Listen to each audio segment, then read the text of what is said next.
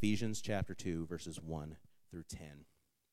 And you were dead in the trespasses and sins in which you once walked, following the course of this world, following the prince of the power of the air, the spirit that is now at work in the sons of disobedience, among whom we all once lived in the passions of our flesh, carrying out the desires of the body and the mind, and were by very nature children of wrath, like the rest of mankind. But God, being rich in mercy, because of the great love with which he loved us, even when we were dead in our trespasses, made us alive together with Christ. By grace you have been saved, and raised us up with him, and seated us with him in the heavenly places in Christ Jesus, so that in the coming ages he might show the immeasurable richness of his grace and kindness toward us in Christ Jesus. For by grace you have been saved through faith, and this is not your own doing. It is the gift of God, not a result of your works, so that no one may boast. For we are his workmanship, created in Christ Jesus for good works, which God prepared beforehand, that we should walk in them. Josh, if you'll come up, I'll pray with you. Dear Heavenly Father, I pray for my brother Josh now as he opens up this amazing passage of Scripture that just professes so greatly your love for us. I pray your love on him, your spirit on him right now as he teaches us. Lord, that same spirit, your same spirit, to work in our hearts, to open ourselves to hearing your word, and to allow ourselves to be transformed by it. We lift up this time to you in your Son, Jesus Christ's name. Amen.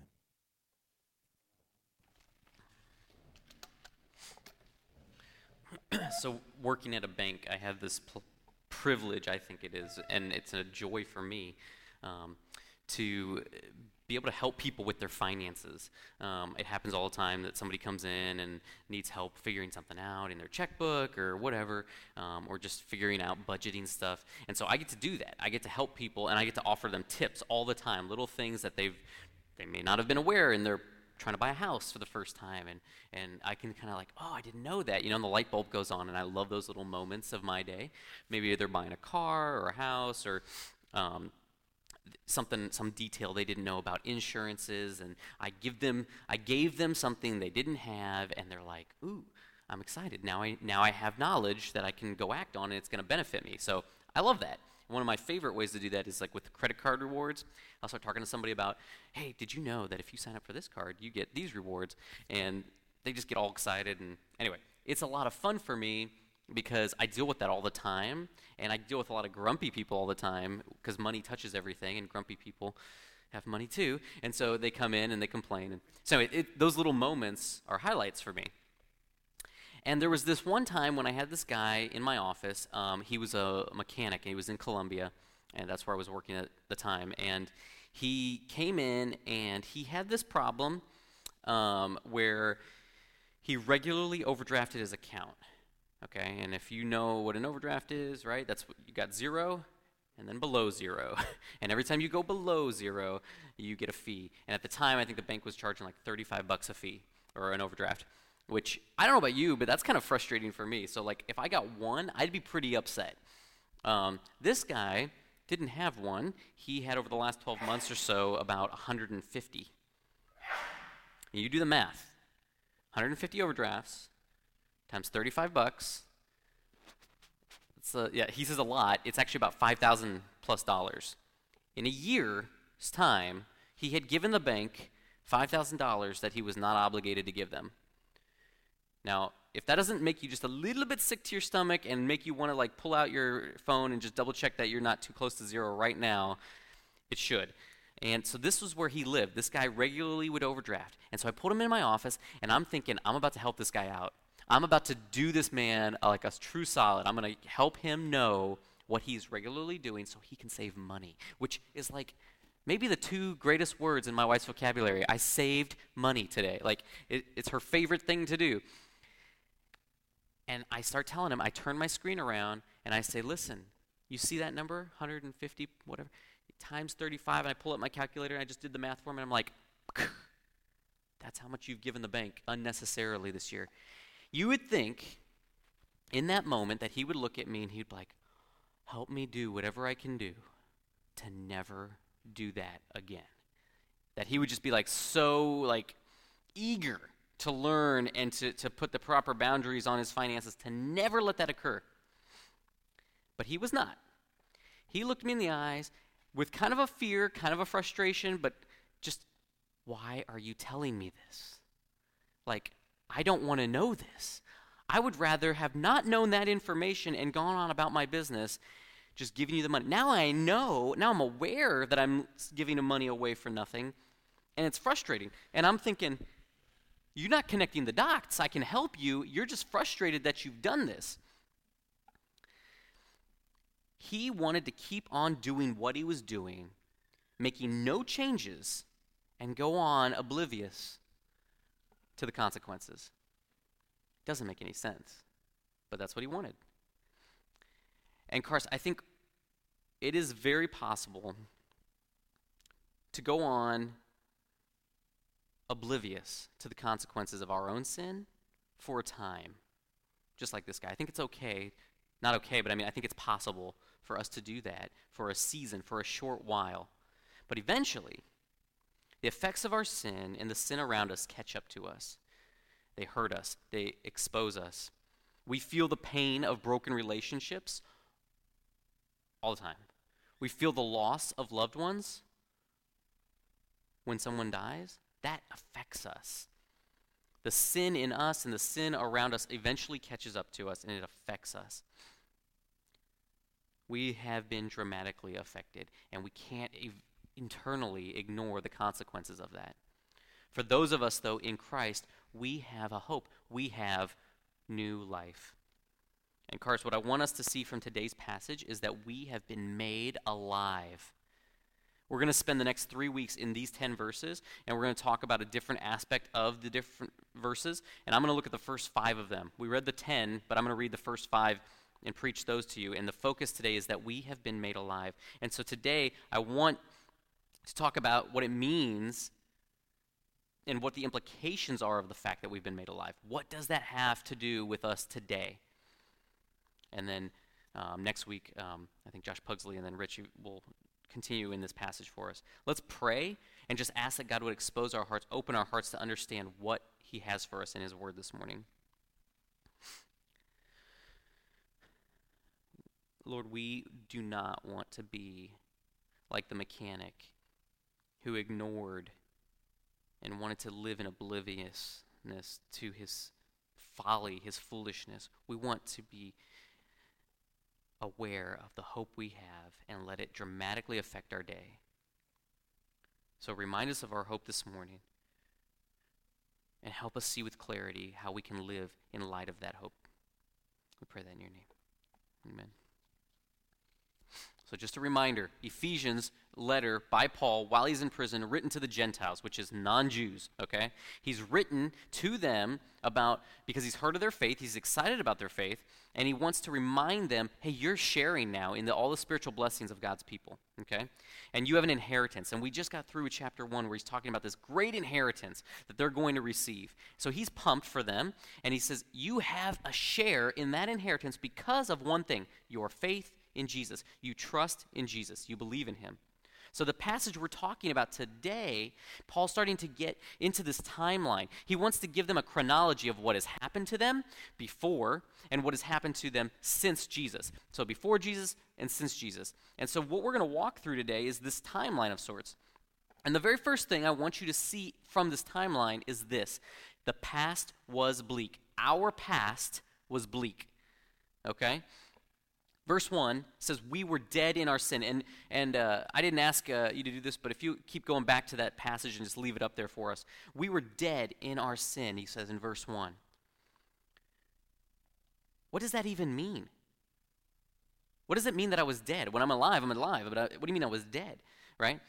We were dead to the things of God. We were dead spiritually. Our spirit was dead. We did not care about the things of God, and we were unable to please God. Now, that may not mean anything at this point. It may not matter to you at this point, but we were unable to please God. We did not care about the things of God. So hold on to that knowledge. I want you to track with you through this verse, or this passage. This passage says, not only were we dead to our sin, but verse 2 says, we were led by Satan. What does it say? In which you once walked, following the course of this world, following the prince of the power of the air. The spirit is now at work in the sons of disobedience. We were following Satan. So we had this deadness in our soul, and we were led by the enemy. The reality is that we are always submitting to something. Whether you know that or not, you are always submitting to something. Okay? That's true. And you just, we live our lives following somebody. Submitting is maybe a word that we don't like in our culture, but it means to follow, right? It means to obey. And so we're always obeying something, whether it's our own desires or, our government authorities. At any given moment, we are submitting to something, okay? And at the point at which we were not following Jesus, so if this is the point we're following Jesus, before that, we're following Satan, which is like not intuitive. Because nobody in here has probably got like a stack of like old like satanic literature that they were, or something that they were like, reading and resourcing while they're, What Paul is saying is that our spirits were dead. We were unable to please God. That means we were seeking to please something else. We were led by something else. And whether you knew it or not, you were following Satan. You were led by him. He's subtle. He's an influencer, but he was leading you, and you didn't know it. We were submitting to the leadership of Satan. And what did that look like? What did it look like to follow Satan? Verse 3 tells us, we were self-centered, among whom we all once lived in the passions of our flesh, carrying out the desires of the body and the mind. He's saying to follow Satan is in essence selfishness. You were serving your own desires. You lived solely to gratifying your own desires. Well, I'm not totally inherently selfish. I'm not just constantly not thinking about other people. I care about my kids. I care about the city I live in, maybe. But inherently, Paul's saying that our souls were dead to God. We were not seeking to please God. We didn't care a thing about God prior to Christ and our faith in him. And that at the base desire of everything we were doing was a selfishness, both of body and mind. My wife jokingly says this phrase in our home on a regular basis. I do what I want.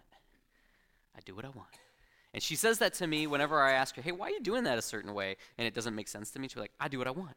And she just throws that out like it's just a silly little thing. And it is, and because we just, no harm, no foul. But truthfully, think about what it would be like if the world was solely living, doing that.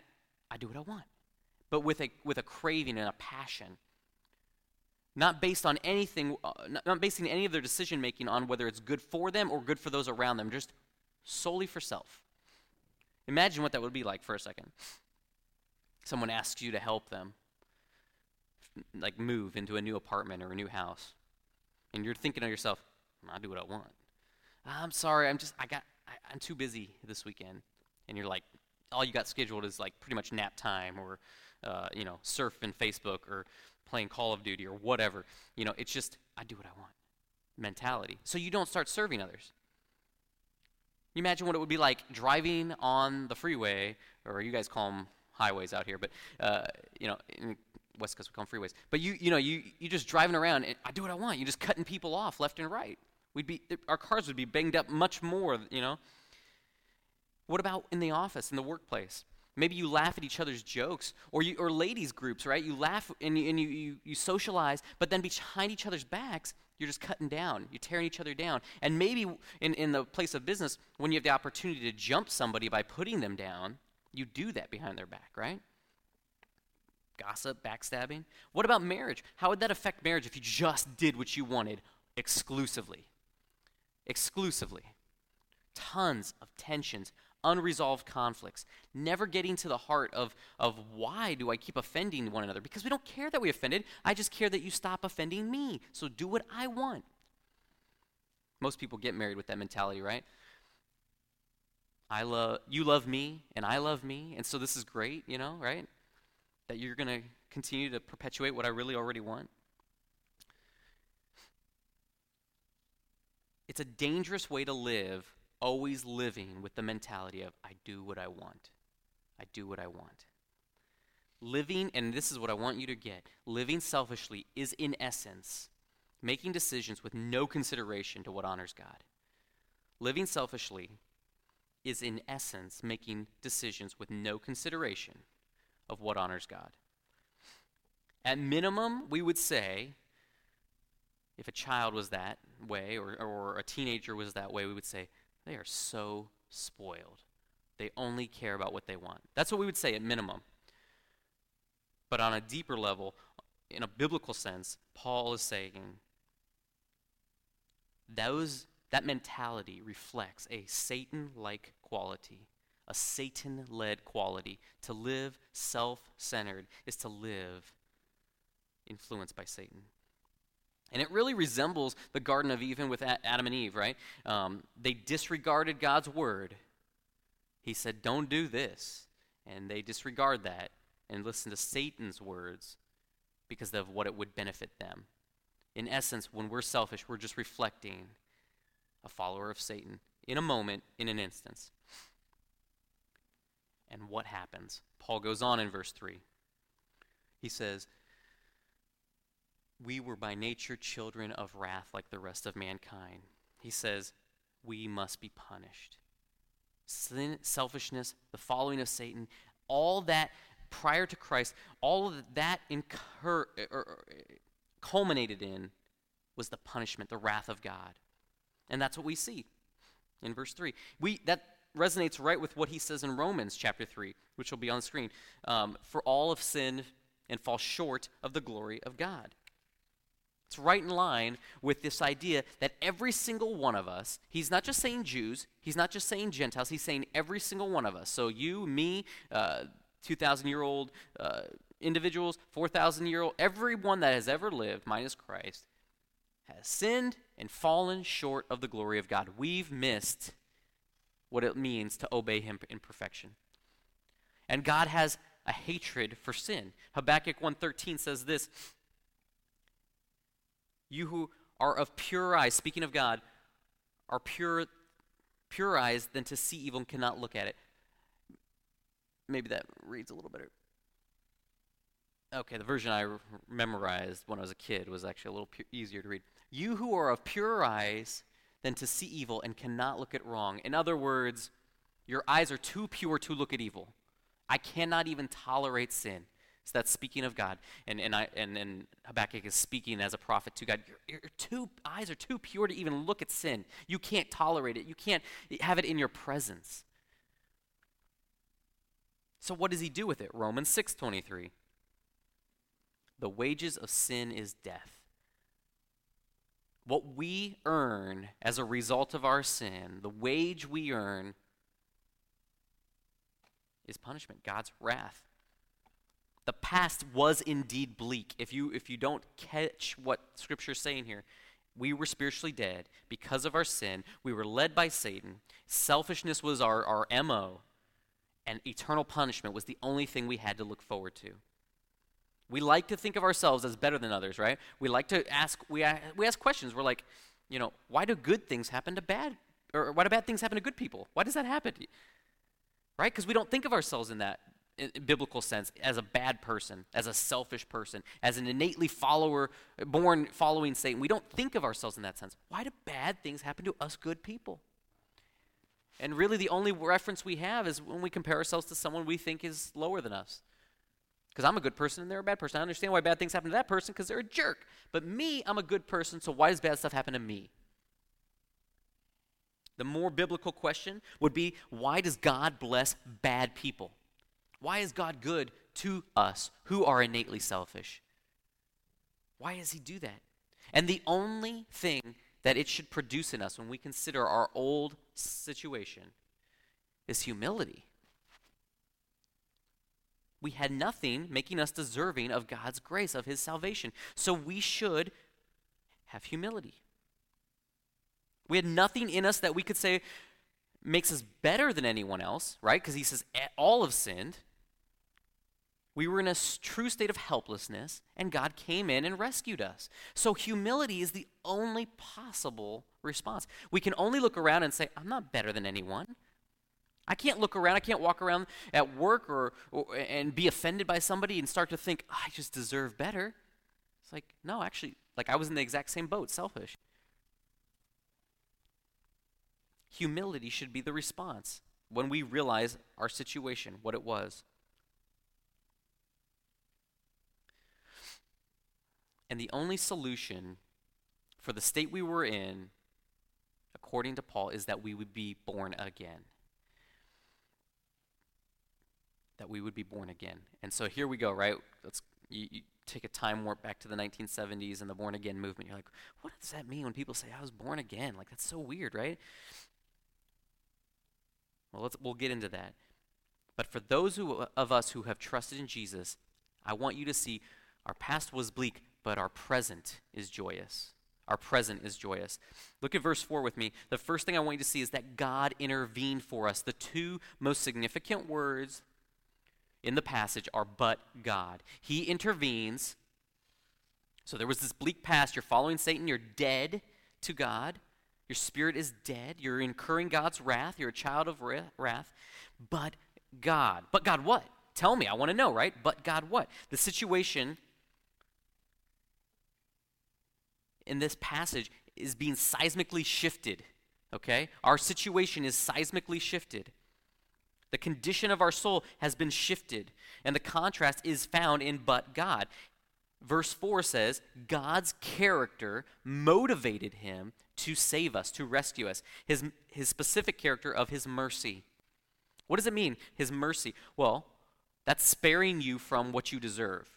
To be merciful is to not give you what you deserve. What did we deserve in our past state? God's wrath. But he spares that.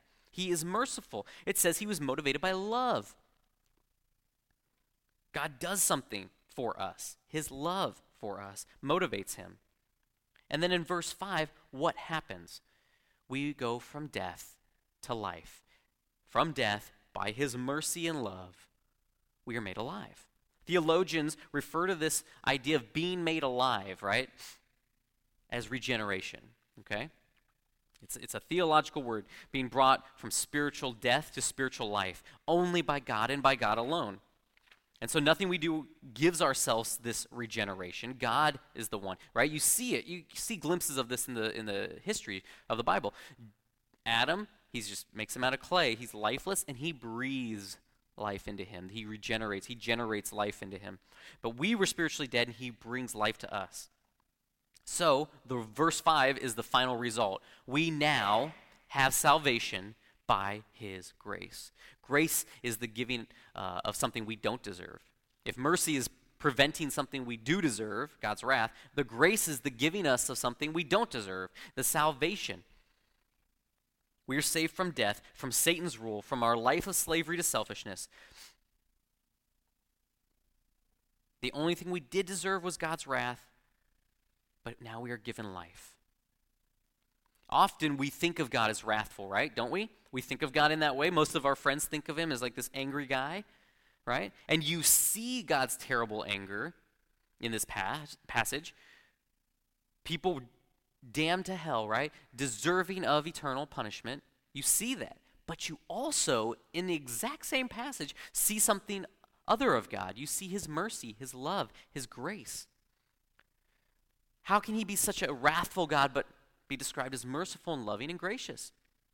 Because he's just. He still punishes the sin that his wrath should be put on, but he just puts it on Jesus instead of on us. And so that's why he says, when you trusted Jesus, you were made alive. It's not like God just said, I'm going to stop being just today. I'm just going to like pardon everybody, but I'm just going to take the day off from being an angry guy. No, he never changes his character. He's wrathful. He's just, and he's loving and gracious, and he places the wrath on his son instead of us. So follow the logic with me. We've been talking about all the blessings we have in chapter 1 in Christ, all the blessings that we as followers of Jesus incur because we are now in Christ.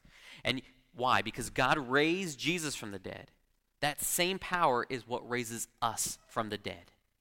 We've been given the same new life by the same powerful God that raised Jesus from the dead.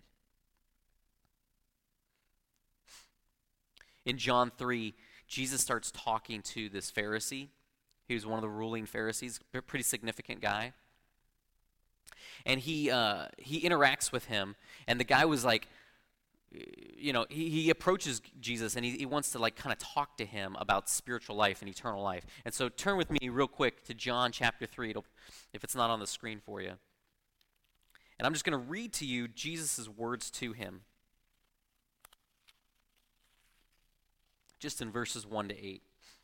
Now there was a man of the Pharisees named Nicodemus, a ruler of the Jews. So this guy's high up, okay? The man came to Jesus by night, so he traveled a distance, right? And said to him, "Rabbi, teacher, we know that you are a teacher come from God. For no one can do these signs that you do unless God is with him." Jesus answered him, "Truly, truly, I say to you, unless one is born again, he cannot see the kingdom of God." Now, we talk about heaven a lot, and that's fine. I don't think that's an unbiblical word, but the idea of ushering in the kingdom of God, like heaven, we think of it sometimes as the place like our dogs go and our cats go and like the streets of gold, and we get that, right? But it's more than that. It's where God rules. There's no sin. There's no suffering. All tears wiped away. It's God, a true leader, uncorrupted leader, ruling his people in community. And we're safe, and everything is right and good as it should be. So no one can go to that place, the kingdom of God, unless they're born again. Born again. So what is that? Nicodemus says to him, "How can a man be born when he is old? Can he enter a second time into his mother's womb and be born?" You see his wheels spinning? He's like, "How does that? Can you work out the biology of that for me? Because I don't really follow." Jesus answered and said, "Truly, truly, I say to you, unless one is born of water and the Spirit, he cannot enter the kingdom of God. That which is born of flesh is flesh, and that which is born of the Spirit is spirit." In other words, the body is born once, but the spirit needs to be born again. What's born of flesh, that happens once. But your spirit needs to be born. "Do not marvel that I said to you, you must be born again. The wind blows where it wishes, and you hear its sound, but you do not know where it comes from or where it goes. So it is with everyone who is born of the Spirit."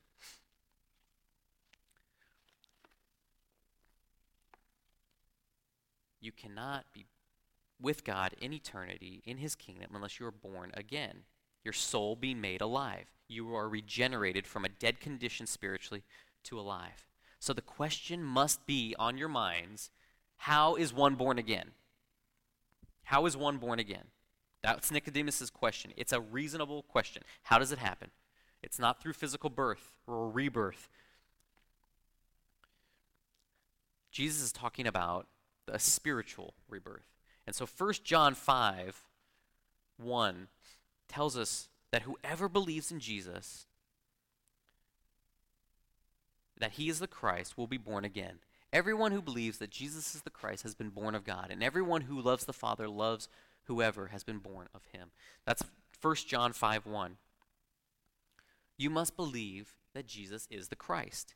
Now, little heads up in case you didn't catch this throughout your growing up years in the church, Christ is not Jesus' last name. He's not Jesus Christ. He is Jesus the Christ. That is a title. That is a title for Messiah. And ever since Genesis 3, since the fall, since waiting on Adam and Eve, being tempted by Satan, there was this promise of a Messiah, one who would come and crush the head of Satan, crush the enemy, crush God's enemies, crush the one who has led us into sin and death. And whoever that would be, there's an unfolding throughout all of Scripture of who that would be. Hundreds of prophecies that would talk about him as a man, him being born in the city of Bethlehem, him being born of a virgin, and who he would be as a ruler and a king. And so if you believe Jesus is that Messiah, that Christ, that one who would come and rescue his people, then you are born again. So how do we know if we've been born again? What does that look like? If you trust Christ, what does that start to look like? 1 John 4:7. Beloved, let us love one another, for love is from God. And whoever loves has been born of God and knows God. This idea that you were selfish and dead in sin, following Satan, but love, serving others, sacrificing for others, is of God. So if you have been born again of God, then you are loving others. You are loving the way that God loves because you now care about God and your soul is alive and it cares about the things of God. You will start to see love take over in your life. You will start to love other people. You start to love his people. If you sit, and I experienced this in other places I've been, but if you sit on this side of the aisle, knowing that there's someone on this side of the aisle that you hate or strongly dislike or really don't want to spend any time with, and you're okay with that, you do not love the way God loves, because God loves the people on this side of the aisle and that side of the aisle. I'm not talking politically. I'm talking literally in this building. If you're content to be unloving towards other believers, then you're not displaying the love of God.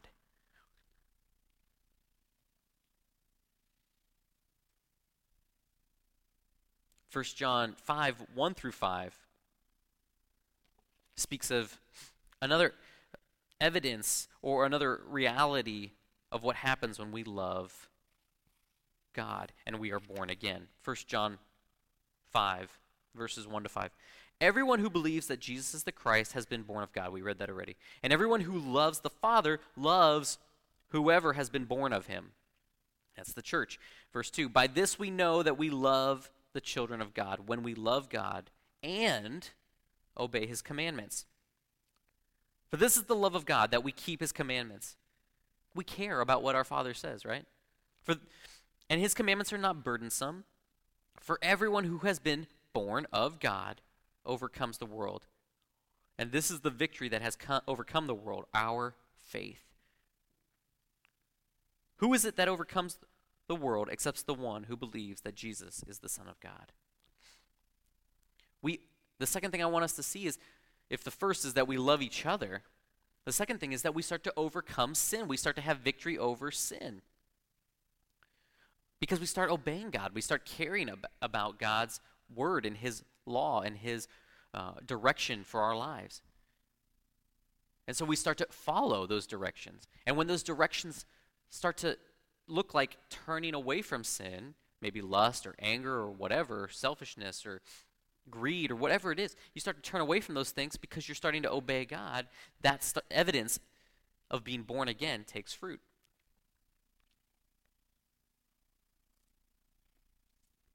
So when we are born again, we start to see that we love the church, and when we are born again, we start to see an overcoming of sin in our lives. And so when you see that, you know God's working in you. There's hope there. You know that God is working when you overcome sin. And then 1 John 5:18. We know that everyone who has been born of God does not keep on sinning. In other words, doesn't get content with letting sin live in their life. But he who was born of God protects him, and the evil one does not touch him. In other words, God protects the person who's been born again. When our souls are made alive and we start to care about the things of God, we start to love God's people, we start to obey God, and we have protection from God that the enemy ultimately won't have victory in our life. He will not again rule us. Not ultimately. There may be moments when we fall, we fail, or we go back to old habits, but he will not have victory over us. And so the response, what's the response to this knowledge? If the response to knowing our past is that humility, because we are not better than anyone, and the response then to new life given to us should be thankfulness. Thankfulness and joy. I want you to listen to this story about the Holocaust. Short story here. It's actually a news article of a meeting between a Holocaust survivor and the man who helped free him, the American soldier that helped free him. This is the poignant moment when a man rescued from the hell he endured at the hands of the Nazis met his Savior. I use that term loosely, but and gave him a salute almost 70 years later. Joshua Kaufman first saluted his rescuer, Daniel Gillespie. Then he kissed his hand, and finally he fell to his feet, exclaiming, "I have wanted to do this for 70 years. I love you so much."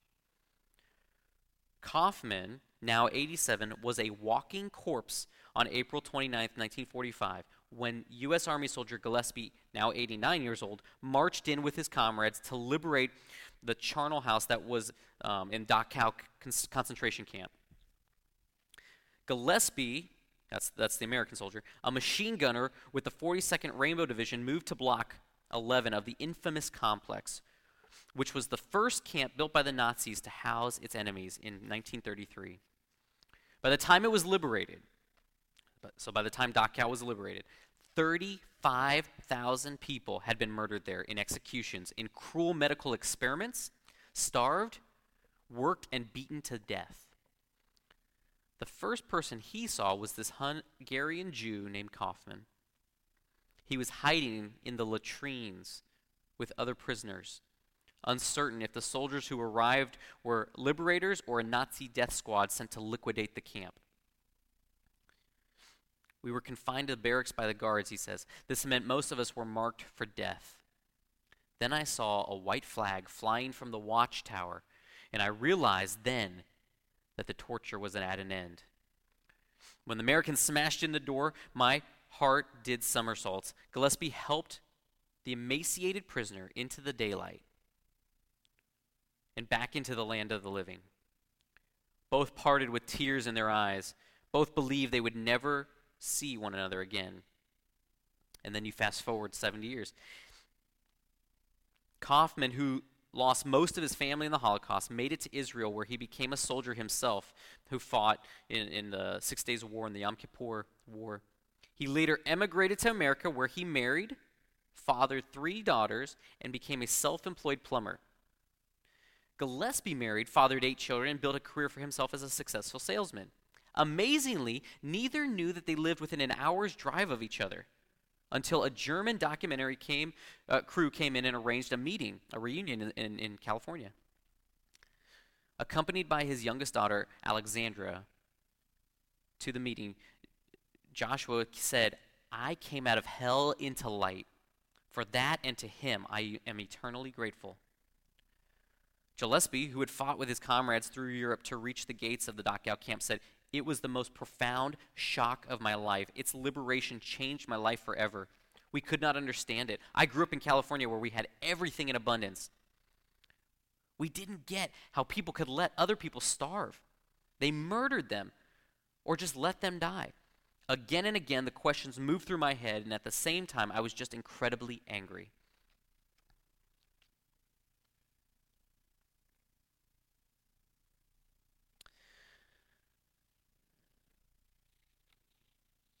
In that story,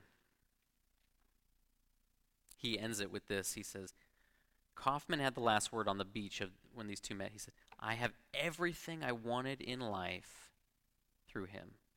This is the reason for my thankfulness."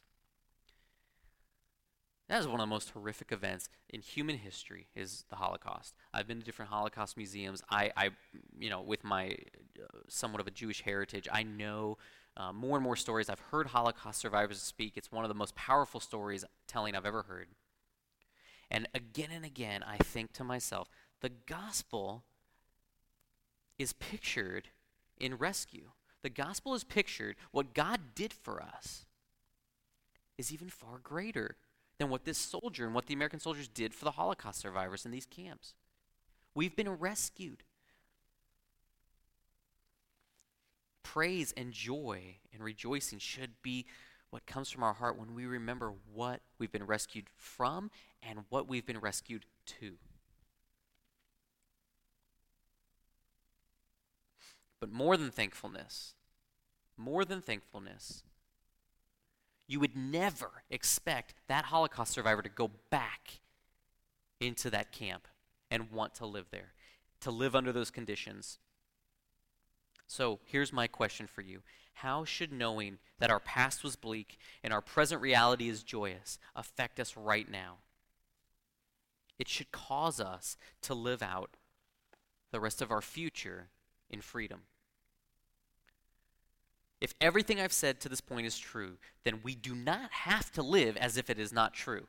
Now that sounds simple and simplistic, but it's very difficult in reality to live as if we are free from the slavery to sin, because we still have an enemy who wants to re-enslave us, as if he could.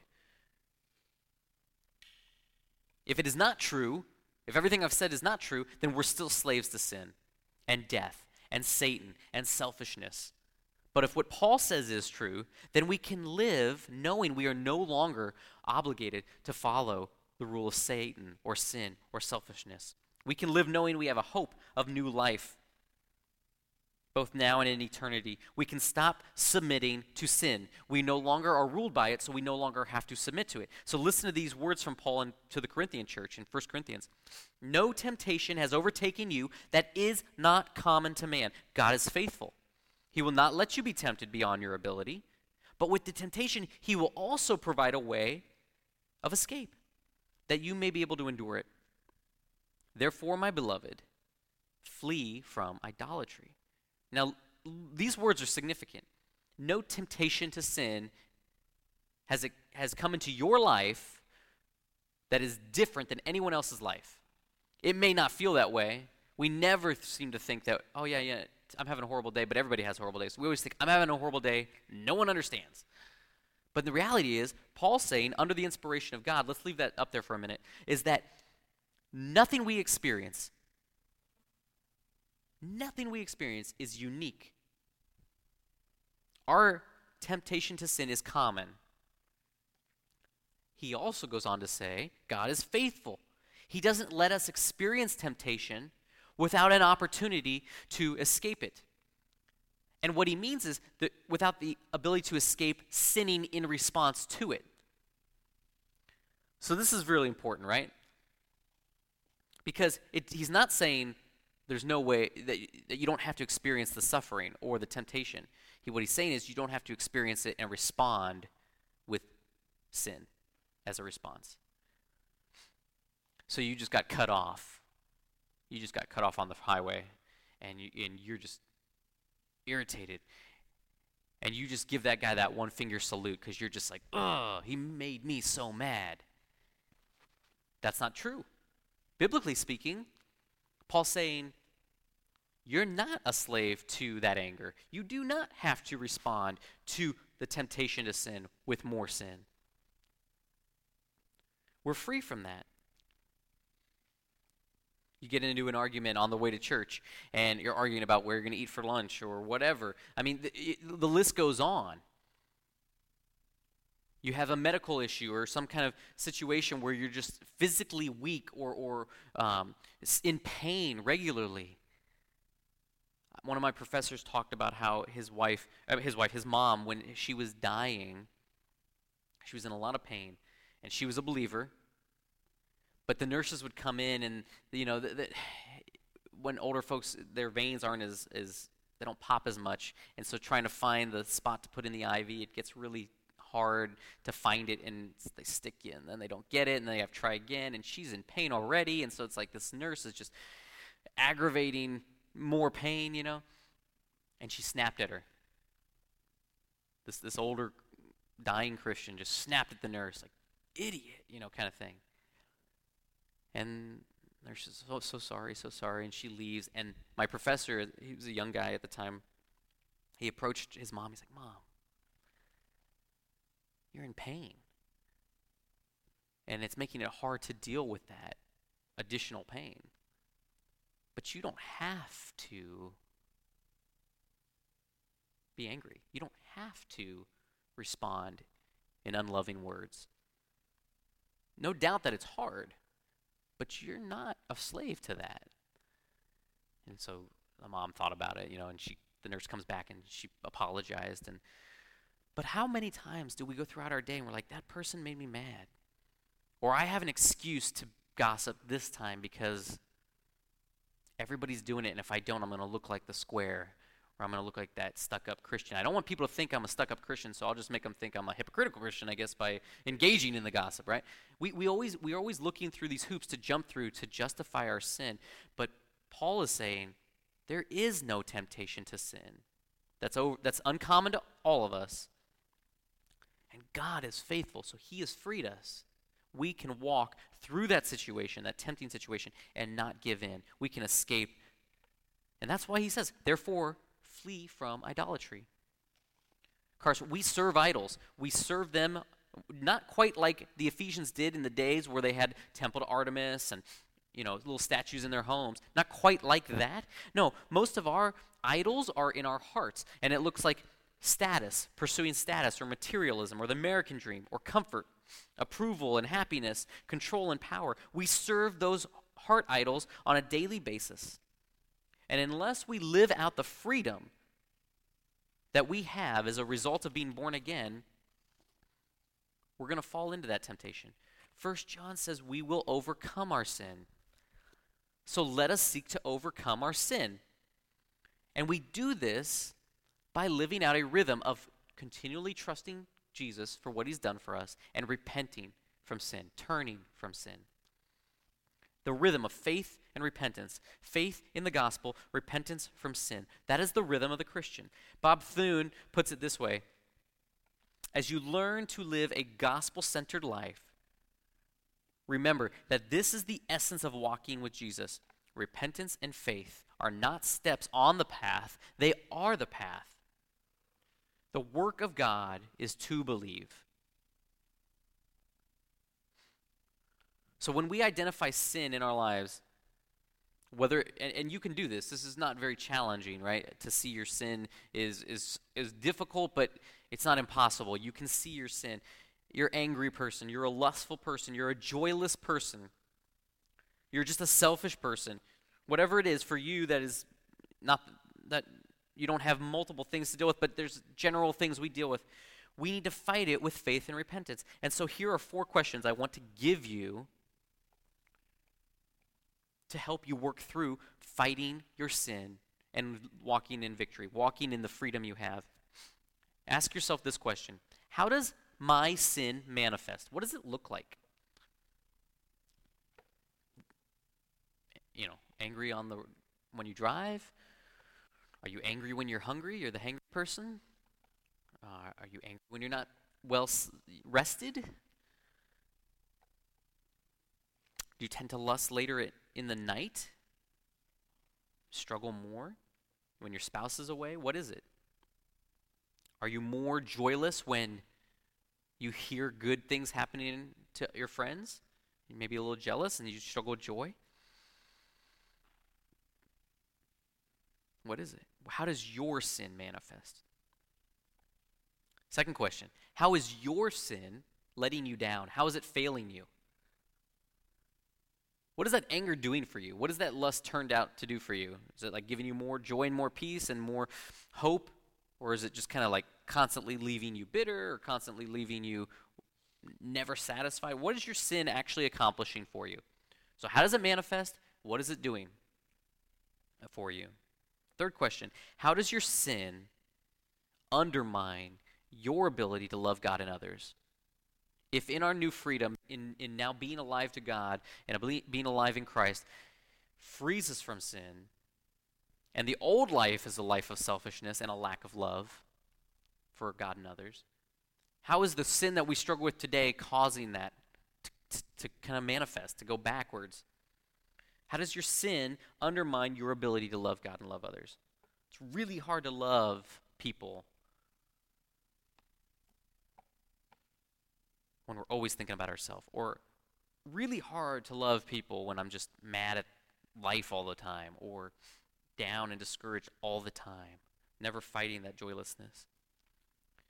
And then fourth question: how does the gospel free you to love others well? How does the gospel free you to love others well? The past was bleak. Our present reality is joyous. And so we should live out our future in freedom. Let's pray.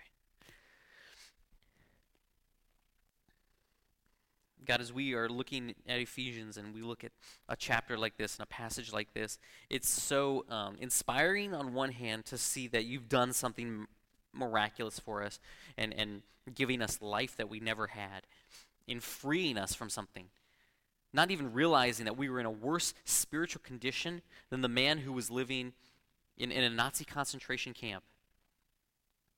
But somehow we are not motivated by that reality. We are not able to grasp fully on a daily basis that we are now free. So God, supernaturally, give us the grace to remember the gospel, to believe it more deeply, and let it affect the way we live our lives. Cause us to live in faith and repentance, in joy and in freedom. Help us to learn to love each other and stop being convinced and led astray by the lies of the enemy that it's okay. It's okay to be mad at that person because they deserve it. It's okay to be joyless because I struggle with that. Or I have that kind of personality. God, help us to fight the excuses and the lies that we are fed that keep us from living out in joy and freedom that you've died for, that you rescued us to. Be with us today, God. We pray that in your name. Amen.